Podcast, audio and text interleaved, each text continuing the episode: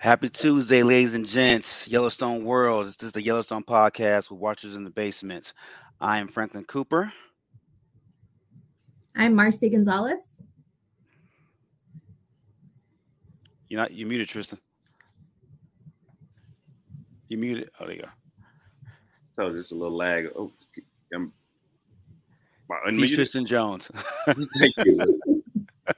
Yeah, it's a, like it's, a, it's a lag. I'm telling you, it's a lag. So like I, okay. I clicked it unmute and ten seconds later it unmuted. So I don't know. No it, worries. This hasn't happened before. I'm Tristan no Jones.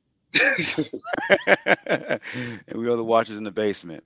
So today we're going to talk about Yellowstone season five, episode four, which is called Horses in Heaven. And there's there's a lot of symbolic meaning with that title. Um, but uh, again, great episode. Let's just do a quick roundtable what we thought about the episode as a whole. Uh, Marcy. Um, I thought it was a good episode overall. I again, I think it's still a little bit slow It's setting up some major plot points, which has been kind of my um, take on the previous episodes. So it feels like it's ramping us up for more action, but uh, lots of Beth drama still. Absolutely, absolutely, Tristan.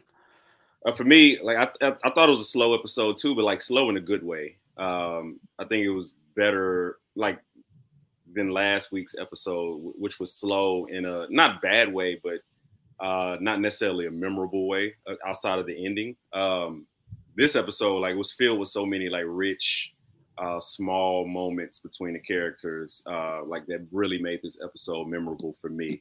So, big love this episode like I said, uh, like Marcy said, it is setting up um, so many different plot points and conflicts, um, and you can see kind of like the foreshadowing of some of those co- conflicts uh, in the first few episodes of the season. But thoroughly enjoyed episode four. I did too. I, I thought I thought it was a, it was a great way to set up a lot of things for towards the, the middle and end of the season. Um, with a lot of the characters in the show and in this episode, you saw a lot of characters um, facing adversity and learning themselves a little bit more about what's to come. Um, and I mean, you look at Rip, you know, I think Rip's still trying to hold on to grips of like this new beginning for John and like not and like being the guy. Um, you know, Beth trying to deal with um, her impulse issues of, of trying to keep things on the wraps, especially with her father being governor. Um, Jamie coming to grips of like a secret coming out, and we'll, we'll talk about that as well. Um, that he he wasn't ready to tell the world. Um, you know, so the, the, there are a lot of character reveals of, of like characters facing adversity and trying to trying to um, adhere to those challenges. So I definitely love the episode as, as well as a whole. Um, but let's let's jump into it. So um, one of the, one of the opening scenes is Beth um, finally getting picked up from uh from the station. Uh, from uh, Jamie picks her up. Um, so Jamie found a way to get her bail her out. Um, Beth Beth's upset that she was in there for so long in the first place, which wasn't that long at all. I think when you assault somebody with a with a glass bottle in the bar, eh, you know that that privilege that privilege says something about about you being at literally the next day. Right. But let's let's let's talk about that scene. Uh, Marcy, what do you think about that about that scene with, with Beth and Jamie? Uh, with Beth and Jamie, I it was again like you mentioned it, like Beth's privilege was just like kind of shining through and she was just kind of like jamie like you need to get me out of here and you need to like make this go away. And i'm like how easy do you think it is to do that beth? Uh, so it was entertaining and i also liked when she was talking to the woman that she was sharing the cell with. I think they had you know like a really great exchange and you know beth's telling her like what she's in there for aggravated assault. And then the other woman's like wow like so you're a legit criminal. Mm-hmm. um and you know beth just had like a a good quote that i liked. She said i am the wrath of a woman scorned. So i just think like that encapsulates beth so much. So i really enjoyed that scene too. Uh, for me uh, it's interesting to talk about Beth's privilege in that, that, jail scene because it's kind of juxtaposed with Higgins later on in the episode, who's like, "Hey, I did a year and kind of ate that." You know mm-hmm. what I'm saying? Mm-hmm. Like she's surviving. You know what I'm saying? So uh, that definitely adds more uh, layers to their to the you know the back and forth that they have basically over John in, in different ways. Um, yeah, like very like I enjoyed that scene too. Um, very like the, especially the jail cell scene with um with Beth and, and the woman and, and Tank Witter, like uh, like Marcy said, like you do see like some kind of bond between them. Like then neither one of them are really criminals. it's like either one of them can really believe what the other is in for. So uh, thoroughly enjoyed that.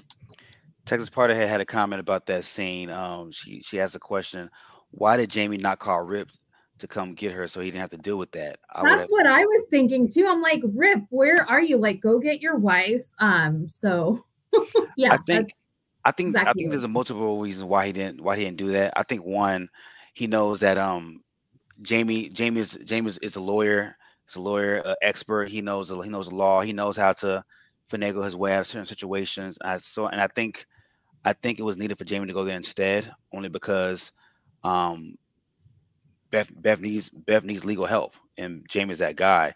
And also, I think too, um, John would have been upset if it wasn't Jamie, because Jamie Jamie is is pretty much the unofficial um, right hand man to when it comes to legal matters for John. He's and so fixer. I, yeah, so I think that's I think that's why he's ultimate fixer. Uh, Rip, Rip's a fixer in, in, a totally different manner. So I think that was the right fixer to, to come, you know, get Beth out of there.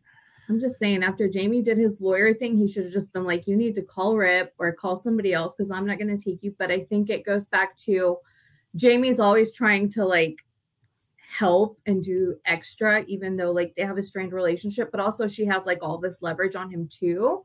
Um, so I think that's why he eventually gave her the ride. And then we know what happened after that. That unleashed a whole can of worms. I, I just I honestly forgot about the whole baby uh, aspect. I, I I totally forgot about it until this episode. And Jamie being the uh, the the cunning lord that he is, bro, pulled the baby seat out of the goddamn car. you would have saved yourself a whole lot of heartache and pain. Now, now, don't get me wrong. Eh, this this is still going to happen in some form of fashion. You, I mean, she's going below regardless. The minute you find out she finds out you have a kid, but at least for the time being, put a goddamn chair seat out of the out of the car. You know, like, that was my first thought. I was like, you couldn't anticipate, like, hey, maybe let me move this so, you know, it doesn't cause more drama. You know, you know, this chick crazy. Uh, but no, I, I, agree with you. Like, I, I definitely think he had to be there. Like, that's his role.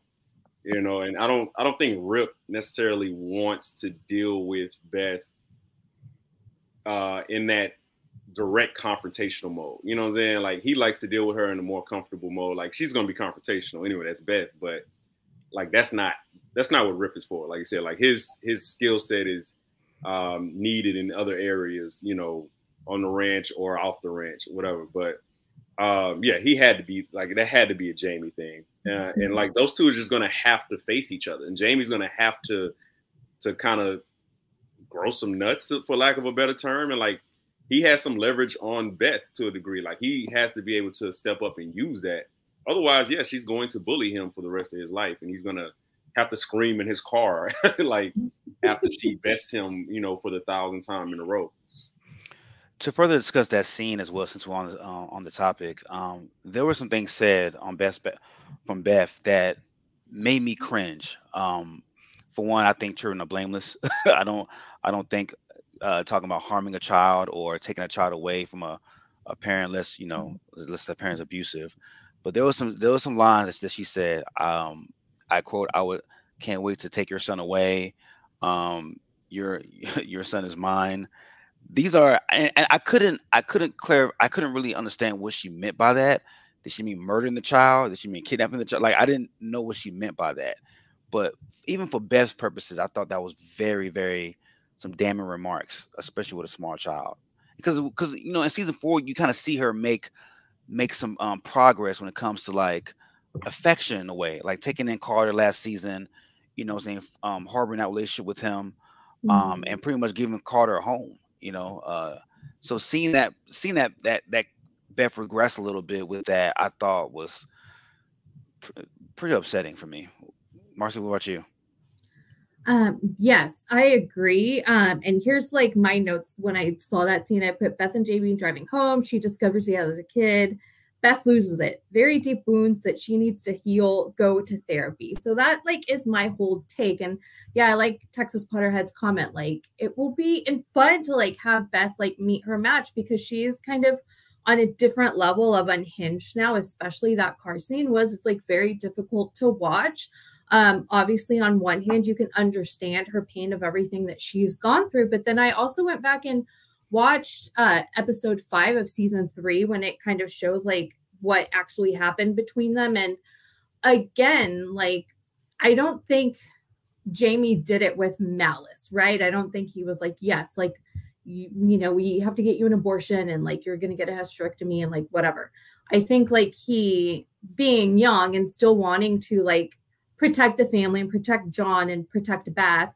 Um, like he did what he thought he had to do, right? Like whether it was right or wrong, like it was something that he did. Um, so like I understand her anger towards him, but she definitely has to deal with all of that anger and all of that hurt and resentment because it, I think it's ultimately going to be her downfall. She's going to let all of this like toxicity consume her. So please go to therapy, Beth, please. Uh, for me, um, just kind of looking at that scene, um, like to, to kind of piggyback off Marcy, yes, what he did was absolutely horrible, even for his age at the time. Um, but since then, like the last few seasons have been this kind of like Jamie torture that is really uncomfortable to watch in a lot of areas. Like they treat they literally treat him like he's the devil. And I'm like, I have to, and then you know, maybe I have to go back and rewatch. I'm like, man, how many really shitty things has Jamie done? Like I know he's done some things that you know they don't like, He's some done some things that might have been um unscrupulous, whatever, especially in his legal battles that he's been taking, you know, for for the family and the ranch. But like I don't think it's necessarily deserving of this like sadist, like masochistic uh, torture that he's taking at the hands of Beth and John, honestly, um, to the point like they just disrespect this man. It's like for sport in his face. Um, and again, this, this it has to boil over at some point.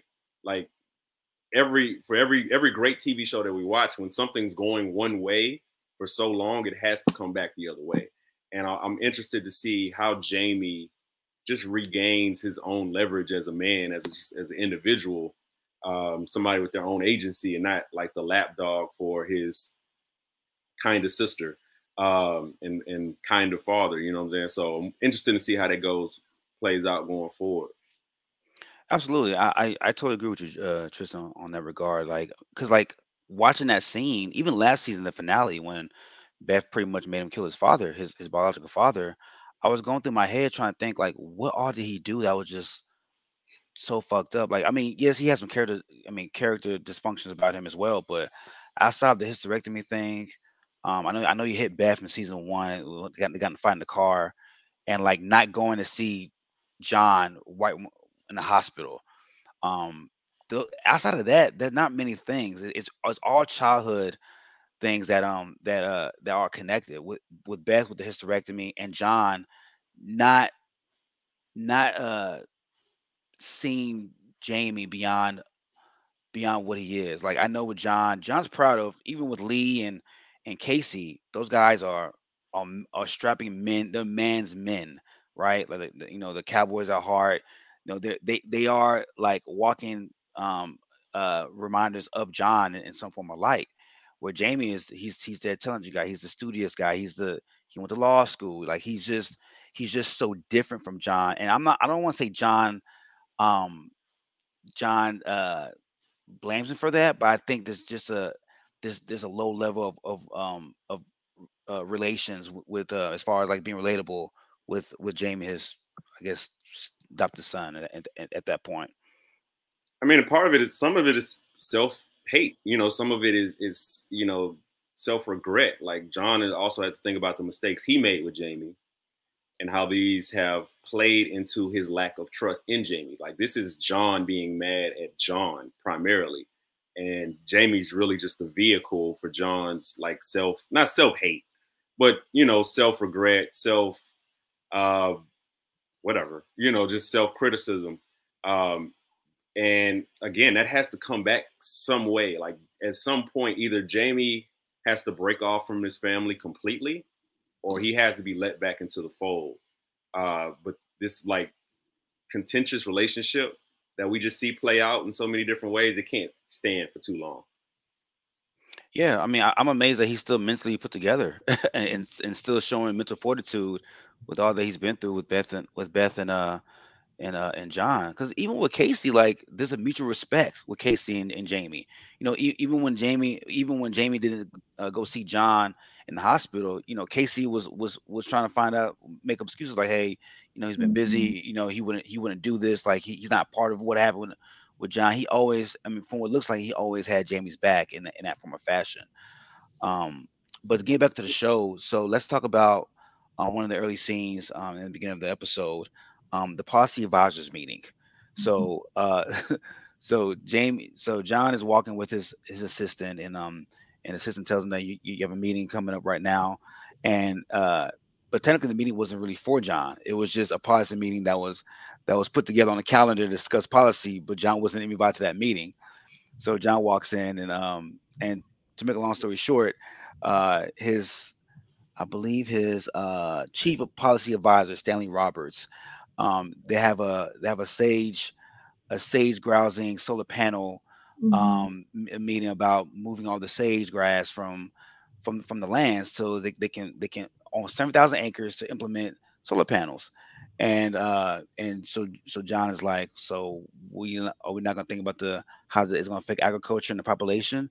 And Stanley had nothing to say and he goes ahead and not only fires, fires Stanley, but fires the whole his whole uh, his whole staff, um, saving 1.6 million dollars in revenue, salaries, and benefits. Um, Tristan, what was your thought about about that scene as a whole?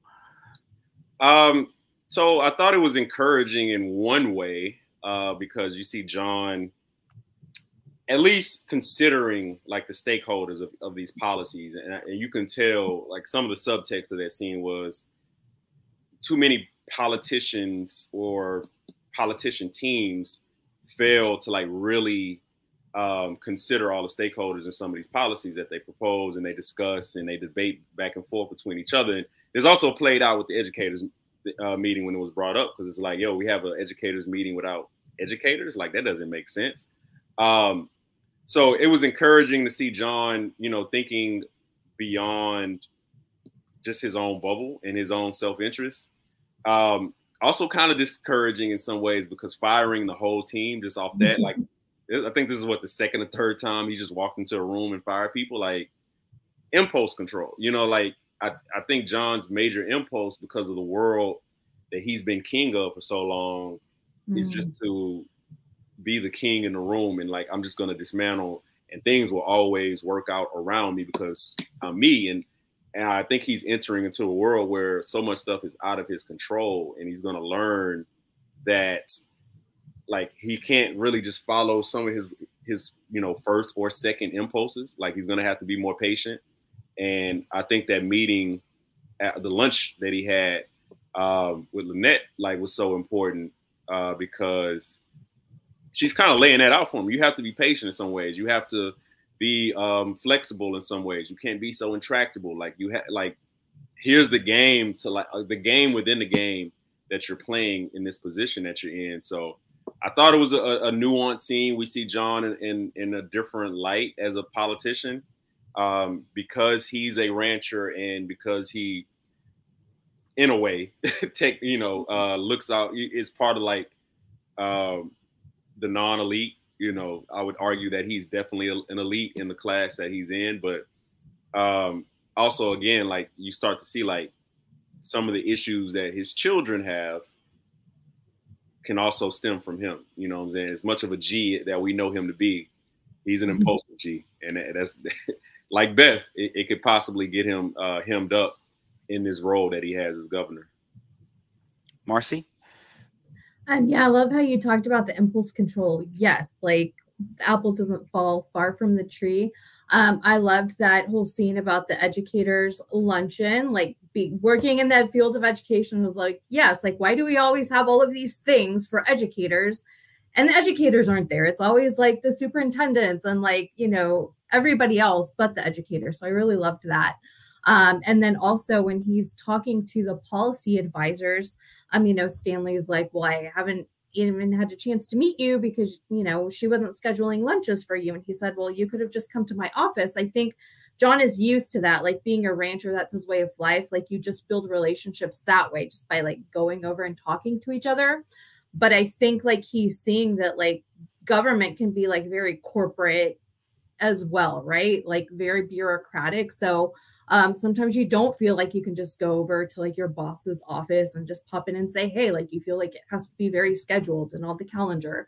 Um, but I like the nuance of like that whole conversation about the sagebrush and the sage grouse because um, it shows that um, not all policies are like good, right? All the time. Like they're doing this because of environmental concerns, um, but they're not seeing how, even though this may be like a more green solution, it still has repercussions on the environment and the sage grouse. Um, so I really like the nuance showing just like one alternative may not be like 100% great, but it may be better than like what we had been doing before. Um, so I really like that whole um, interaction. Um, and then, yes, I'm glad that Lynelle kind of took him to lunch and was like, hey, you need to like get yourself an environmental like policy advisor. Um, so I just really love how like she's a woman and she's having to school him whereas like i think where he comes from it's usually the men that are doing a lot of like everything. So it's refreshing to see like this woman in a position of power who's able to kind of be his guide and his mentor. Absolutely. I i, I love that i love that teacher pupil uh, dynamic between john and lynelle for sure. Um john it's like john takes two two steps forward and one step uh, one step forward and two steps back. And and and the earlier episodes of season five, um, he's he's pretty much um, making it all about himself being governor. Like I got to care of the ranch, got to make sure my family's secure, you know. Oh, and then everybody else, and then you see a little bit of growth in that scene where he's talking about the educator, the educators meeting, talking about I'm I'm not going to come because if there's no teachers there, there's no um, there's no point me even showing up. When the teachers there, let me know. I'm like, yes, you're learning, you're you're, you're progressing. And then the very next scene, he goes he, he goes into the into the into the meeting, possibly and fires his whole staff. Um, I wish he would have just so, and and that's part and that's part of poli- uh, po- uh, politicking and, and government.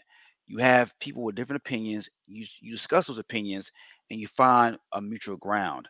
Um, I think a, a, smarter way for John to go about that is the minute that him and Stanley Roberts didn't have a uh, didn't agree on something, you learn you talk to Stanley, you tell him your position, you you meet as a, a, as a group that's already there, you discuss your position, you let you hear them out, and you find common ground. You can't just fire people off of one off of one opinion and one and one in one position and just go on about your day. If you're gonna do that, you're gonna be firing people every every damn every damn week. And I think it it would it would have been great if I had a conversation with him before finding everybody. But but um yeah, that was a that was a great scene to show that John says a lot to learn. You know, just because you're you're you're you're a powerful ranch with political uh with political power in, Atlanta, Montana, when it comes to ranch and livestock, doesn't always tra- trans, uh, transcend into into government. So um that was that was a great scene.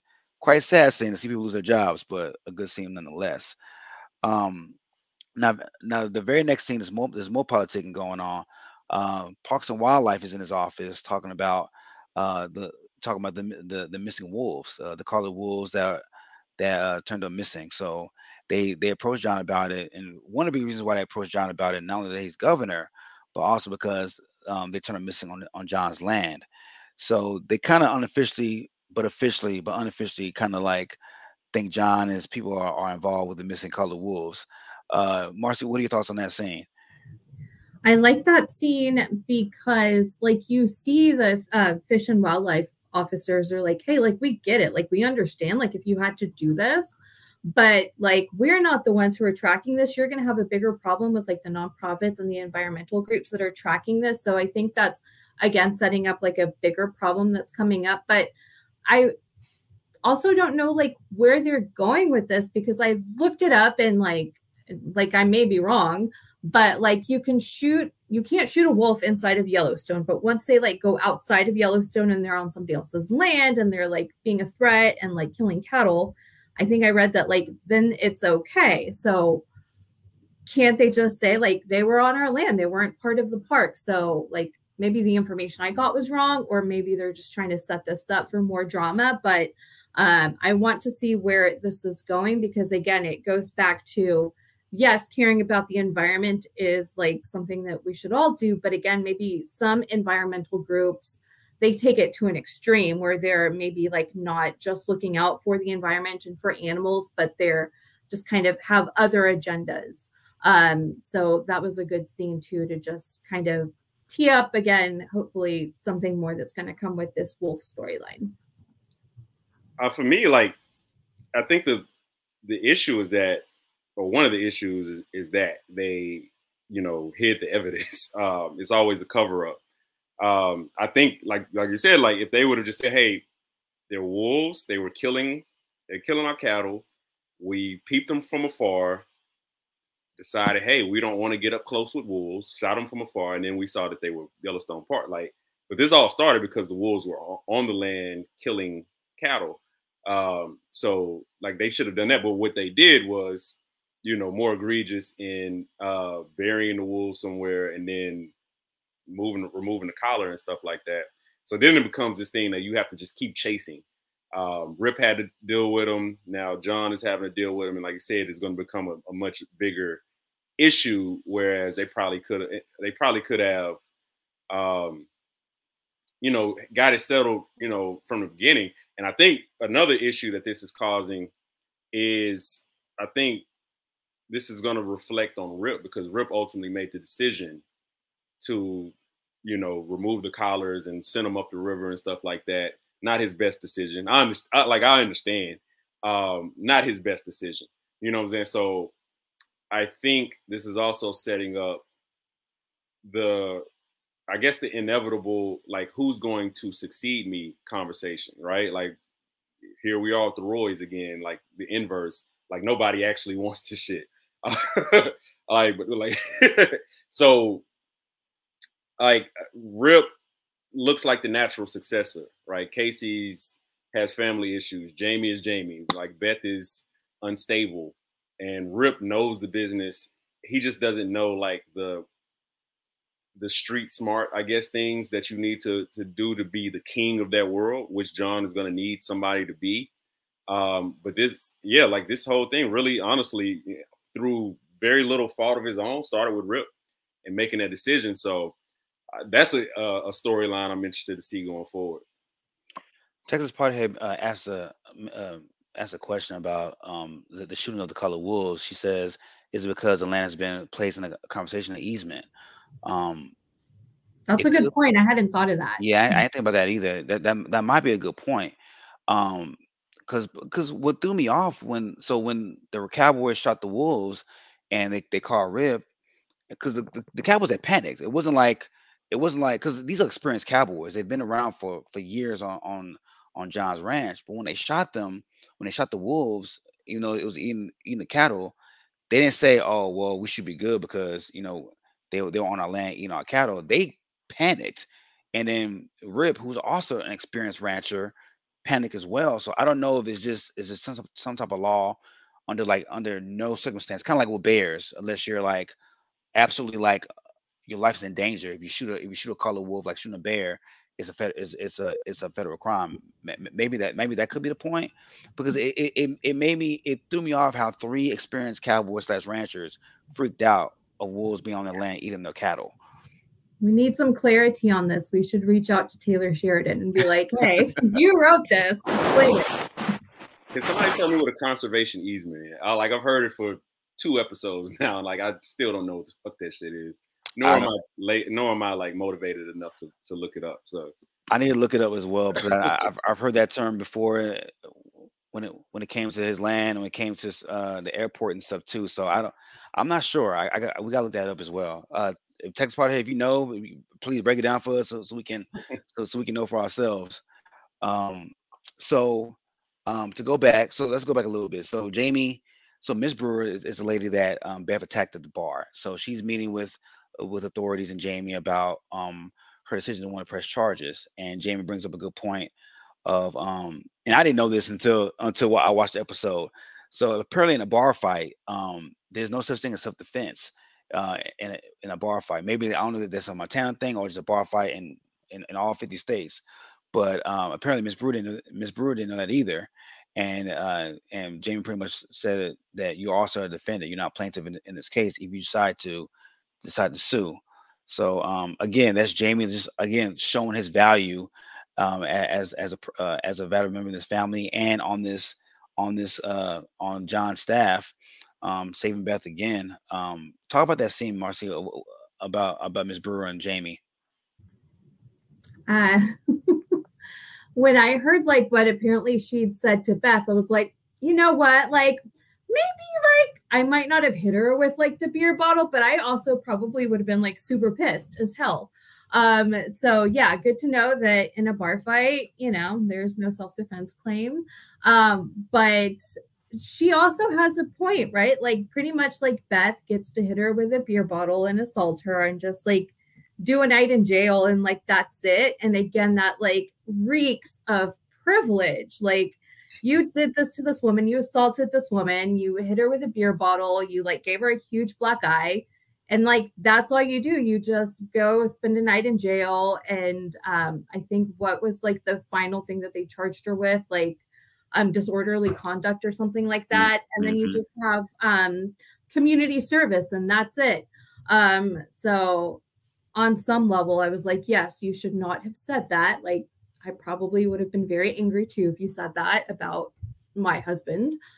But also, Beth, like, that's incredibly privileged. So, I mean, I thought it showed both of their privilege, to be honest. Yeah. Uh, one, uh, the fact that she didn't know that uh, there's no self defense in a bar fight tells me that it might be something that's specific to Montana or, or just like the states around that region uh two again like major privilege like you know how much privilege you have to have as a woman on this earth to walk up to a woman for a man to tell you i'm married you you then leave said man walk up to the woman he's pointing at and says she's staring a hole at you because she's pissed for you to further escalate by saying i'm going to vi- not necessarily violate because she does not have possession over rip's body but I'm going to violate your home and your marriage, and I'm going to make you, and I want you to watch, or you can watch if you want to. Hey, man, I I understand that we have laws and we have rules, and I, I understand you can't, you should not, in theory, just hit people over the head with a bottle because that can lead to uh, very serious consequences uh, for both of you. But with that said, however, if you say the things that she said, and oh, good, I'm I'm so glad. Like, hey, that's beautiful writing to not let us hear it at the end of, of, the last episode, and for it to only come out when Jamie says it. That's exquisite. Shout out to you, Taylor. However, if you say those things where I'm from, I don't know where, where that woman is from. California, apparently. California, yeah, she's from California. Okay, she might be from like you know Malibu or some shit, man. OC, whatever the fuck. But from where I'm from, where I'm Normandy and Western, you say some shit like that, you're going to get assaulted.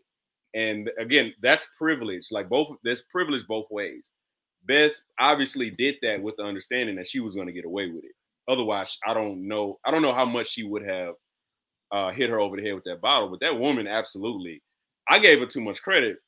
I, I, think Marcy, you and I talked about it. Like she she might have been a plant for market equities. If if she's not a plant for market equities, that woman's a, a moron, capital M moron. Like you Very should not do that. You should not do that. That's dumb. What? Why, why would you do that? That's really stupid. So, um, that's what I thought about that scene. Honestly, in a nutshell. Um, again, again, that's Jamie showing his value. Uh, he he he can be ruthless when he needs to be. You know, and I just wish he kind of returned some of that fire with Beth. like honestly, like use that ruthlessness that you do professionally to get this this woman off your your fucking back because she is she resides there. And it looks like she was solo in that bar too. Like I don't think she was with anybody. On top of that, it's a cowboy bar in Montana, in Bozeman, Montana. Fights break out just just because. on on a, on a, on a regular Tuesday night. So for her to even think that she had the privilege and and can walk away unharmed was that's amazing to me. Um, Brittany, our our main correspondent, says I haven't watched Yellowstone, but it sounds like I need to with all this energy going around. I've been telling you, Brittany, for the last two years, you got to get on the show. it's lovely. Beth is Beth will be your spirit animal. I I, I already know. Um, going a little bit up in the in the chat, uh, Texas Part Head uh, broke down the the meaning of a, a conversation. Conversation is a con- conversation easement. Conversation, conversation. Conservation. Conv- say it again. Conservation. Conservation. Conservation easement is a voluntary legal agreement that permanently limits the use of the land in order to protect its cons- conservation values. So, by that meaning, are the cattle that that that, that, that John has they're not supposed to graze on that land because it's it's it's messing with the with the with the values of that land. Is, is that is that what that means? So so should should the cattle not be there in the first place for the wolves to even attack them? That's why I got that definition. Yeah, we need to brush up on our land knowledge. yeah. Even but, though we're from Texas, like we're not from like country Texas, like you can tell. Absolutely. So so next is the funeral scene. So uh, Monica and Kayce are burying their son John, um, and uh, from afar, John and Beth are, are talking, and John's John's pretty much just telling her, "Look, man, like put you on game, you fucking up. You, uh, I, I'm I'm governor now. You can't be doing all of these, having these outbursts and and, and harming people. Um, impulse control, which Tristan alluded to, um, as a theme of this episode." Uh, T, what did you think about that conversation, that real short conversation between Beth and John. I mean, I, I think John said a lot without saying too much. You know, like he told, like we're gonna have a, a long talk, and Beth at this point knows her father and knows how to kind of get away from, you know, the, the biggest part of his wrath. Um, kind of eases out of that, and he's like, "Oh no, we will have a short one."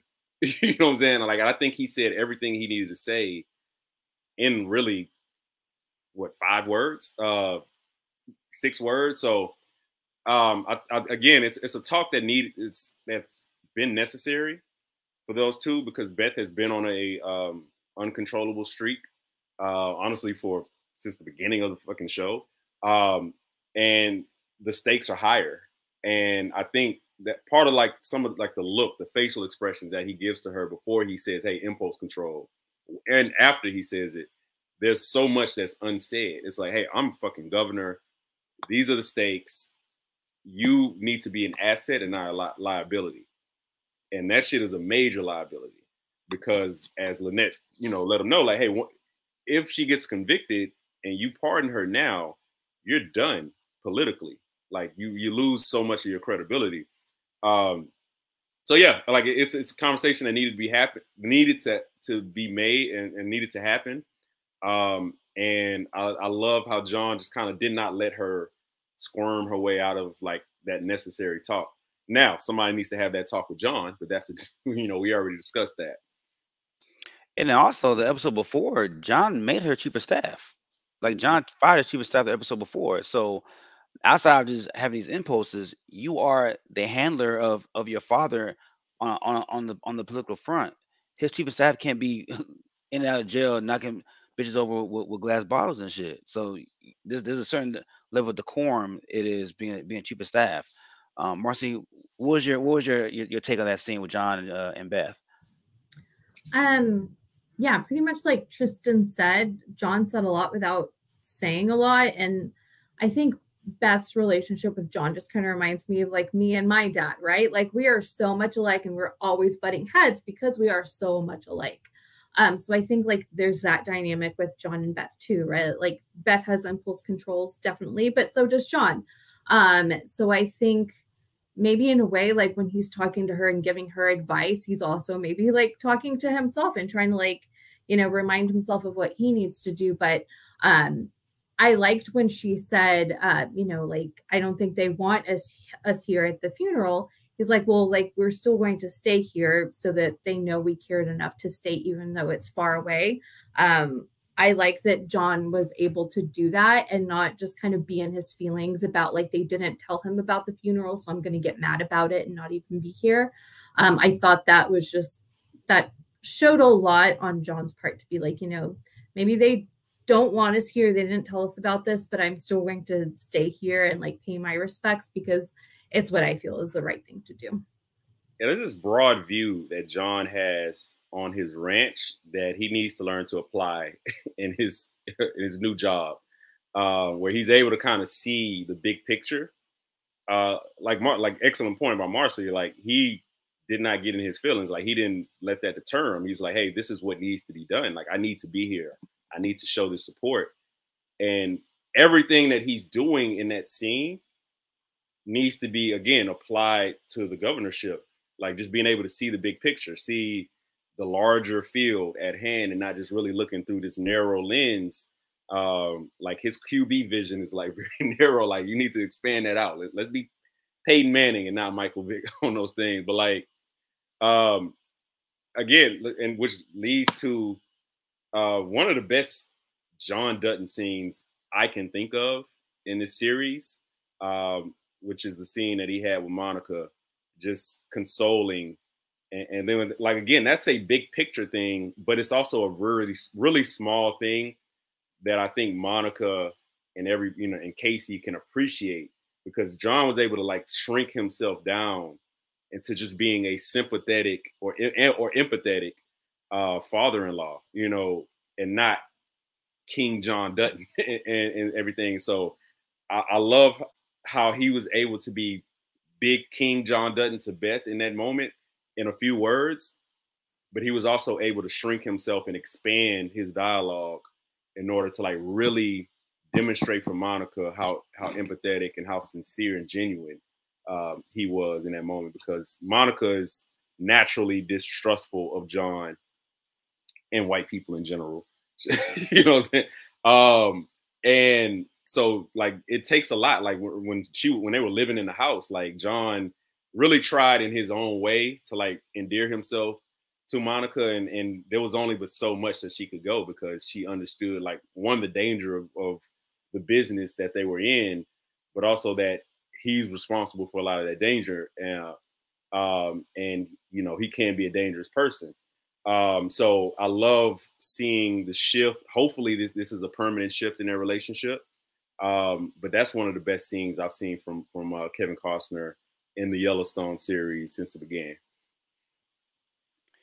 That was probably the most powerful scene uh, from the uh, from the position of John being a father.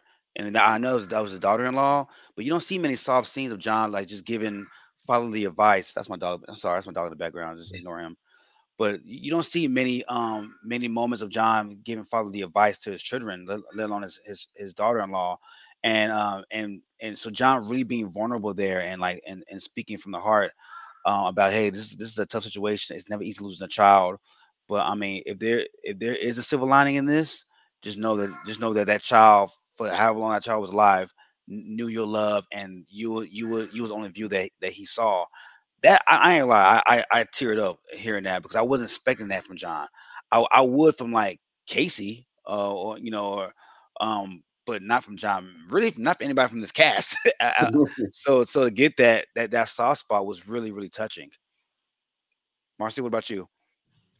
Um, yeah, I agree. I loved his vulnerability, how he was able to open up and just like tell her things that he doesn't really tell anybody else because he keeps them bottled up inside. And like I've never experienced child loss, but I the people that I know that have like that's kind of like the emotions that they have shared, right? Like um, when they've been vulnerable enough to it's like, you know, yes, the life was short, but like all they knew was to be loved. And that's what like made their life special, even though it was very brief. So that um, definitely was very emotional. I'm glad that he was able to be that vulnerable with Monica. Um, and I also liked how like Monica's family was there and like Rainwater and Mo were there, and like Mo and his uh, group was even like, um, you know, digging the grave for the child. And um, I think like whatever beef like Rainwater and Mo and like the tribe can have with like the ranch and John Dutton, um, they're able to put that aside and be like, okay, like we know that there's this beef that like has to come to a head and like we have to deal with but this is more important. So we're going to support Monica and her family, and even Kayce, even though he's also part of the family that we have beef with. Um, I think that's just really beautiful, and it just shows um, like a lot of humanity and maturity that maybe not a lot of other people could do. Like they couldn't get past that and like help out. um, like they do. I, I love uh, Rainwater's character, his, his arc over the last five seasons. When he first gets when he first gets introduced as um, the new chief of the uh, of his people on the reservation, you see him as a as a threat. Um, not so much of a as an uh, antagonist, but um, but a challenge for John, And you kind of forget the historical context um, that's that's there with the Native Americans of the land being taken and pretty much all of John's land being uh, being a, being a being the Native Americans' land from, you know for eons um, before Anglo Saxons came to uh, came to this uh, this this this uh, country. So Taylor Sheridan does a, a good job of like really displaying perspective um in, in some points, but then also kind of blinding the historical context and making John a hero and, and John the ultimate badass. And I think that I think that small scene, even though it wasn't that long, you kind of see um because Rainwater's been patient. Like this is this we're we're four episodes in and they still haven't they still up to this up to this point even spoke to each other since he's been governor. So um I, I seeing that scene it, it showed me grace that Rainwater has. Um because you know market equities, all these other factions that are trying to get at John, they're they're they're deploying all these different cunning ways to like you know defame John and trying to get this land. While Rainwater is trying to be the patient guy, like, look, man, look, you know, I know we have beef. I know this one two sides of uh, two sides of, of the spectrum, but I want to have I want to have a conversation and see what we can what can we do to compromise and and to where all parties win. And that's why I really respect about Rainwater in that in this process.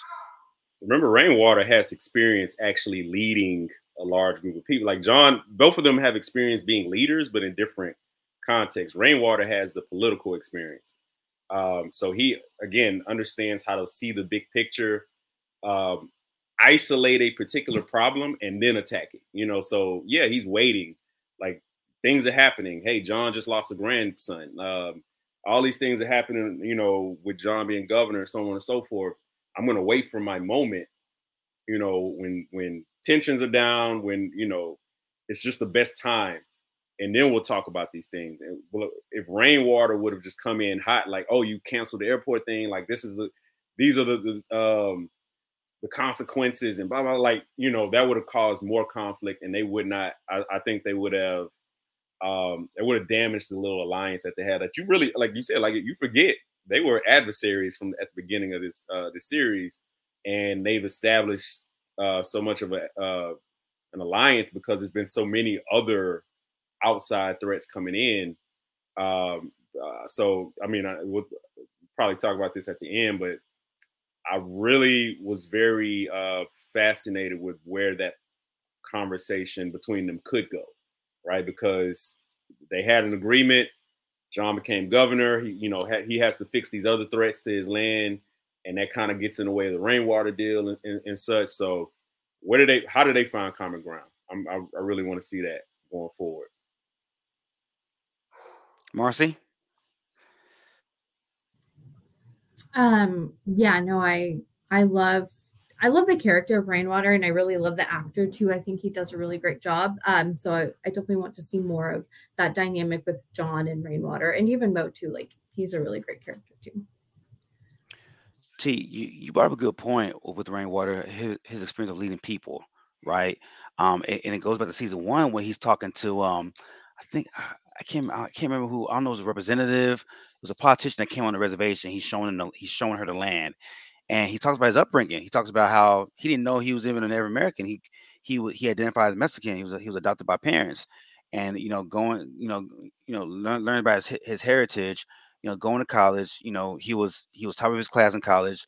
Um, to now you know leading people. So he there was different facets of his life where he faced adversity and he faced dealing with different um different types of people throughout throughout his professional and personal life, which I think gave him experience um to deal with what's going on with John.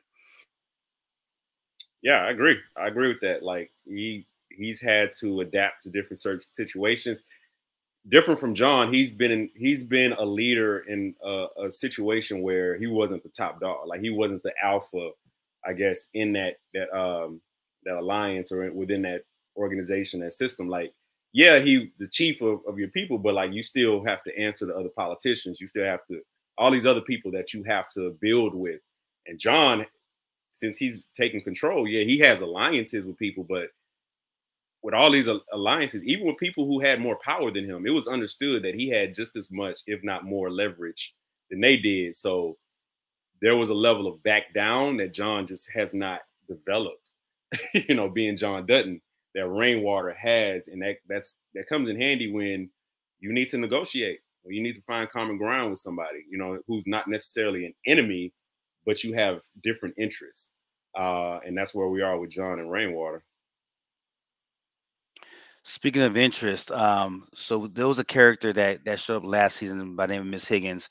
She was a environmentalist. Uh, I don't say radical, but very about the environment, and she was in huge disagreements with what's going on with the environment and how you know the pollution and everything that's, that's being decided for the state of Montana is being had, and um and she, you know she had a she had a, a, a not a servant of peace. I can't remember what she went to jail for, but it was damaging property or something like that. But she got like ten years for it. So you know, I think she punched a cop when they were at like that rally or something. There was a scuffle and like she assaulted a cop, and I think that's what. Mm. Yeah. Okay.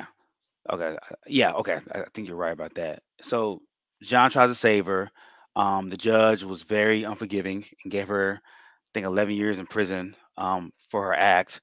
So fast forward a, a year later now, because it takes just takes over a year later. Um, John's not governor, and um, Johnny's an environmentalist advisor.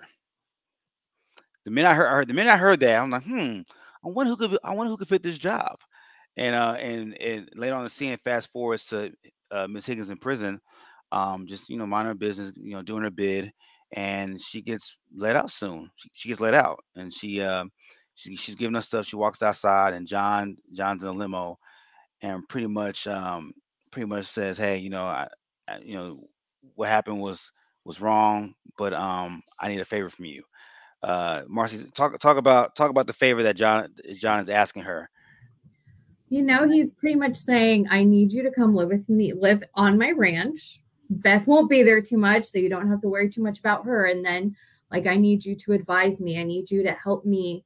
understand the way you think so i can understand the way environmentalists think and be able to maybe like get one step ahead of them right um you know and she's like well this has to be professional i was in prison for a year but i'm still not gonna fuck you um but like maybe like that goes out the window when they're um on the ranch but i mean we could definitely see that coming whenever he was having lunch with Lynelle and he's like, Oh, like I can pardon people like now. And she's like, Yeah, you can pardon them at any time. So one, like, how did he not know that a governor can pardon somebody anytime or grant clemency? Um, and then two, like, we knew that that was coming because I think he really did have a really soft spot in his heart for Summer, not only because I guess they, you know, had some kind of relationship in the last season, but um also i think like he understood that like she's got like some code and like some values that she's trying to save and protect um so he could respect that part of it maybe he didn't agree with what she's trying to stand for but he respected that she had something that she was wanting to stand for um so i'm really interested to see like what comes of that because we did see like that really great scene of her and beth in the kitchen and then you know just fighting like old times yeah, John and Summer both come from like this altruistic point of view. Uh, like you said, like just being passionate about something. I remember both of them.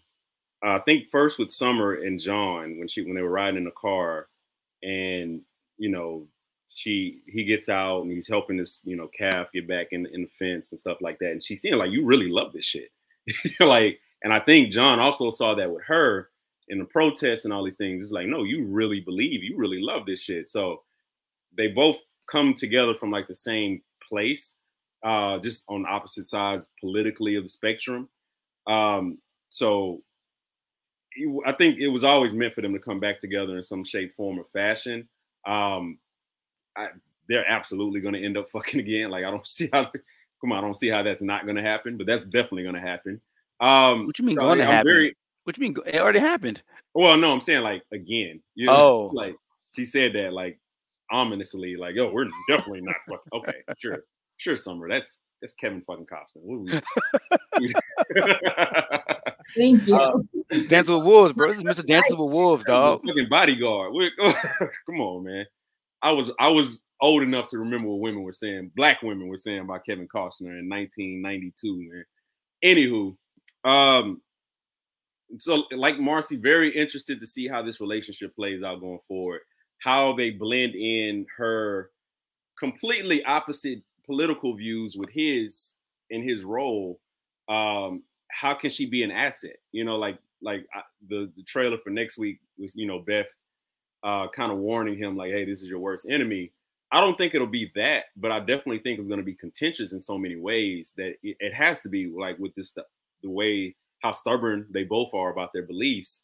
Um, so you know, but obviously John has his leverage over her, like getting you out of jail and, and being governor and such. But Summer's very strong-minded. She's really, you know, she's not just going to back down because he's governor. You know what I'm saying? So I'm really interested in see seeing how um, how she can be an asset to John in his governorship while still staying true to her beliefs and such. And I, I mean, also another, you know, subplot is her and Beth, right? Like this is really going to test a lot of Beth's impulse control, or, or at least her her working on said impulse control because she sees uh, Summer as a threat, and I don't blame her seeing her as a threat politically.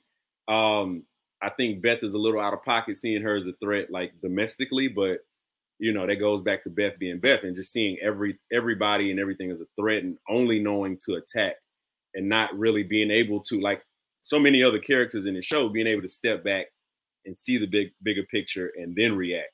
Beth doesn't know how to do that, so that's definitely going to lead to more uh, contention between her and Summer, which is going to lead to more contention between her, Beth, and John but that's the thing with Beth. Like most most of the the the people that present challenges or presented threats were women, and not just women, but women that John dealt with romantically. You saw it with Lynelle in season one when Lynelle's walk. I don't know. Lynelle had a, had on the mother the mother's robe. No, John got mad about that. But Lynelle's coming out the, the house and Beth's Beth's pretty much confronts her, you know, and it was it was from a it was it was a connection with Beth's mo- uh, mother in the past. And they go back to season four, you know, with with with uh, John messing with um I don't know her first name. I'll just call Miss Higgins, but with John messing with her in, in, in, the cabin and and Beth throws a I think those like, like a jar at her or something like that. It, it's like all the threats that that Beth um actively seeks out or, or tries to oppose are women that I don't want to say John's trying to replace because John loves his wife, but you know, John John is also a man and he, he needs to move on. And um and I think Beth doesn't want John to have a, a emotional connection with any of these women because episode three, Beth pretty, pretty, pretty much tells his father her father, you need to get laid. But like what I got out of that was you need to get laid, but don't have an emotional connection because my mom is the only connection that you that you would need and ever and and and, and, and, and what that's it. Like need and only need. And that's that that goes back to to the to the, the child trauma that Beth had, you know, feeling the blame of losing her mother the way that she lost her mother uh, in that horse accident, and I think that's Beth trying to trying to make up for that by saying, you know, I failed you as a mother, but at least for me, let me let me try to like keep my father at bay and not have any emotion towards anybody else um to replace you. That's what I got of that. What you guys think? I feel like Beth has a lot of issues and she's dealing with a lot of like PTSD and that needs to be sorted out. But I think she doesn't want to be replaced in John's life as like the woman and not in like any kind of like weird like sexual way. I don't think it's that. I think it's more like she feels responsible for her mom's death. So she feels responsible for her mom not being in her dad's life. So I think she feels like she's taken she's taken on that role um, for him, just you know, being another woman that he can love as a daughter. Um, but I think she's just so scared of being replaced or John loving somebody else. She can't comprehend that he can love somebody in addition to her, right? Not instead of her. And I think it's because she has so much guilt, right? Um, she thinks like her father just may stop loving her because it was her fault that her mom died. So I think maybe that's where that stems from and she just does not want to be replaced. Um so yeah, she's just got a lot of issues to deal with and I think a lot more this season because they are showing so many flashbacks and I think that's just indicative of like everything that's going on in her mind. I think they're building it up for her to maybe just have some kind of like um, nervous breakdown at the end of the season also like to piggyback, like she feels responsible for John. Um, like these children have been indoctrinated their entire lives that it's it's the Duttons against everybody. Everybody's coming for us. Everybody's a threat. It's our it's it's like the Lannisters. You know what I'm saying? It's it's we don't trust anybody who's not us. So these women coming in are are perceived threats to John by Beth because is this not what John has been telling her, you know, forever? So, um, like, so she she feels that responsibility in so many different ways. Like, yeah, I, like Marcy said, she feels responsible to be the main woman in his life, uh, to offer the counsel and all those things. But she also wants to make sure that everybody knows she has her claws out and she's willing to protect her father at any cost. Um, because protecting her father is protecting the family, and that's been job number one for all of these kids, man. All of them have had to live their lives basically as a tentacle of John Dutton. Jamie had to go to law school, not to be a lawyer like he probably always dreamed, or maybe always dreamed, but he had to be the family lawyer. Beth had to go to college so she could be the family fixer, the family accountant, the family whatever. Kayce is the family muscle. Like uh, Lee was the family cowboy. like all of them, like were tentacles of John Dutton in some type of way. Um, so they don't really know a life without John. you know, like they don't know how to like really detach themselves from him. And Beth most most, most often because most more than the rest of the kids, more than the boys, because she's always been daddy's little girl. She's always been the most aggressive one. Uh, she's always been the, the, biggest fighter outside of Kayce. Kayce's a you know trained fighter, but like Beth is always down for a fight. Always. Kayce is not always down for a fight. He's just better at it. You know what I'm saying? So Beth ultimately like Beth feels responsible for him. Like she feels like she needs to be his consigliere. Like I need to be there to take these bullets for you.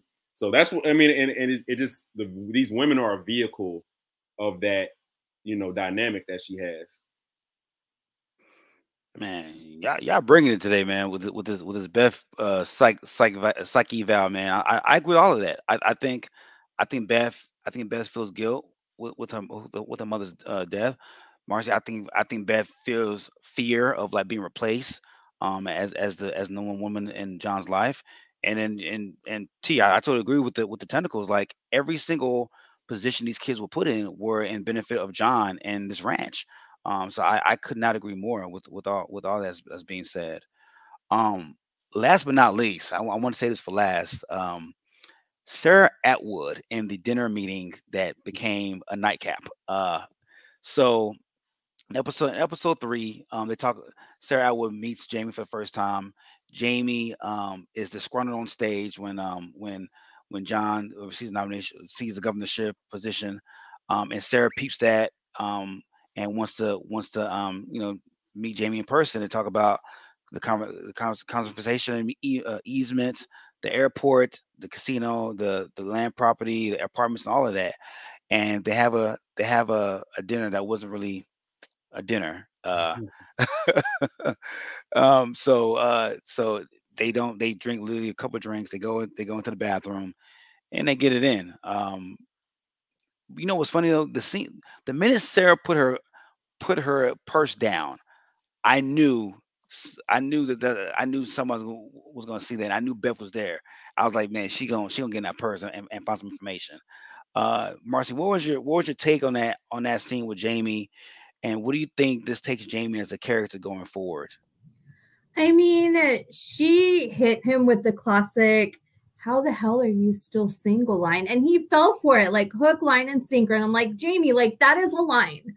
She is trying to like get you. Like this is very obviously a line. But he fell for it.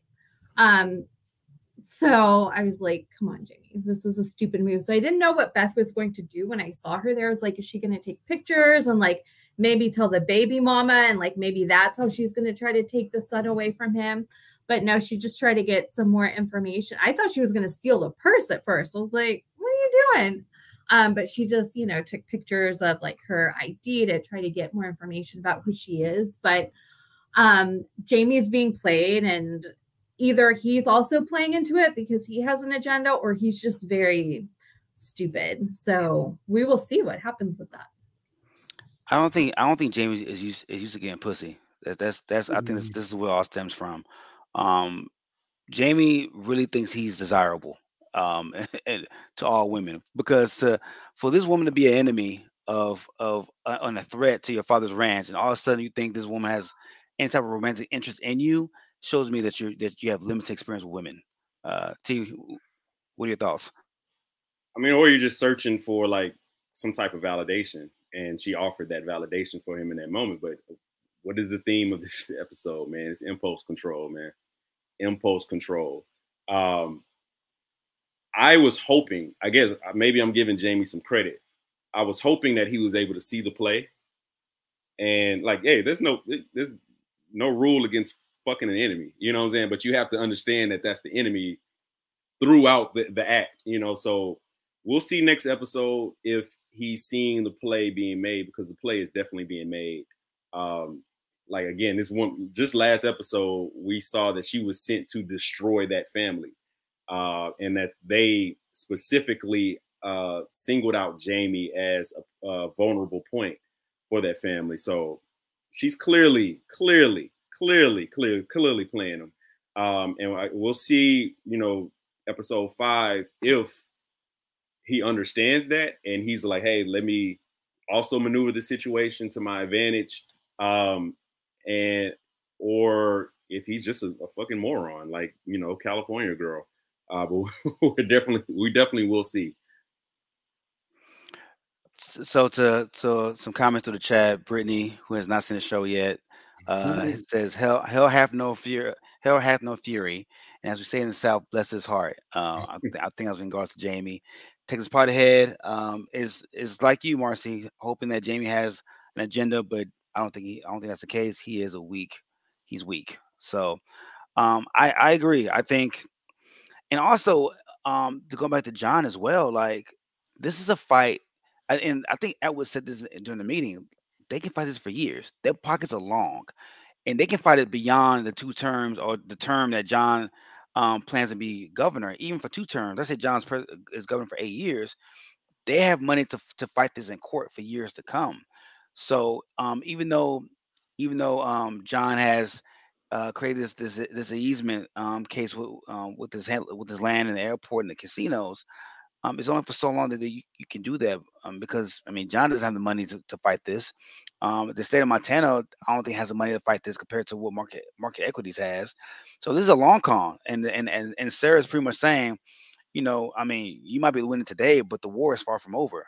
And um and I think Sarah's doing a great job of just pretty much just trying to find uh, a weak point for Jamie and and and and finding a way because for Sarah, if she can find a way to to make this whole administration implode from the inside, whether it's Beth or Jamie, she's gonna find a weak uh, a weak point.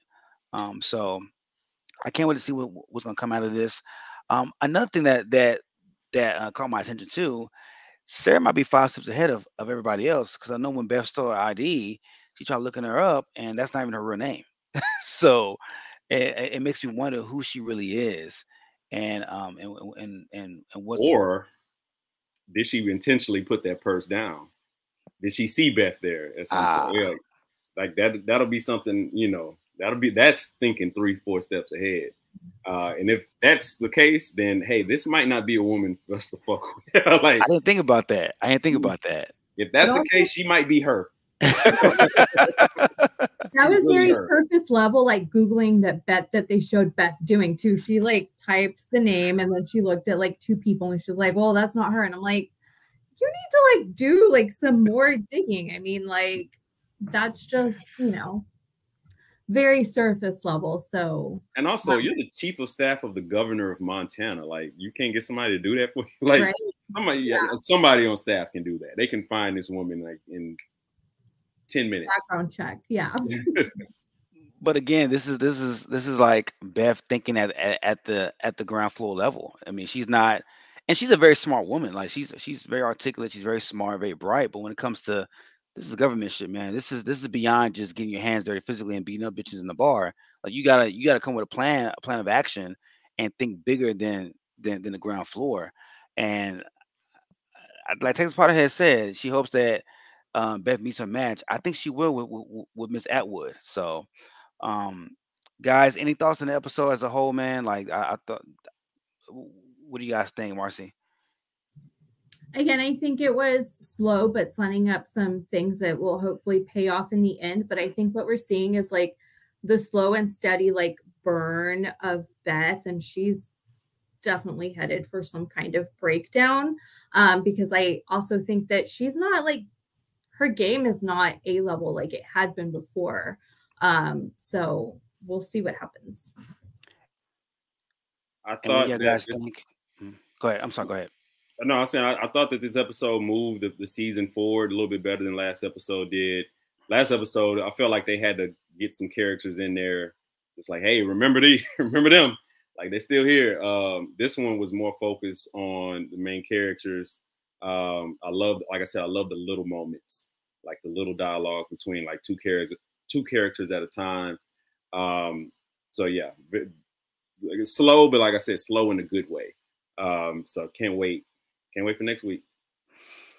Man, thank y'all, Marcy, Tristan. Thank y'all so much, man. You, you, you guys and gals are the newest people, newest team members to, to the Watchers, man. And like I said, it's great to have you, have you guys here. Y'all, y'all diversified our group so much more uh, with your skill set and and, and and which our guys watch. So thank y'all again. Um, speaking of watching shows and movies, um, if you guys have any have any input what you want, want us to cover next, um, you know, this, this is the fall season now. A lot of shows are out. Um, please hit us up um, on Watchers of the Basement. Follow us on all social media. We have Facebook, Twitter, um, and Instagram at Watchers Basements. So don't don't don't be afraid to leave a comment, leave a like, subscribe, get all the latest episodes. And um, and Brittany does a great job. Who's our who's our coordinating planner of our episodes? Does a great job of planning everything ahead of time to show you what's on the slate for the next few weeks. So Again, for myself, for Marcy, for Tristan, thank y'all so much.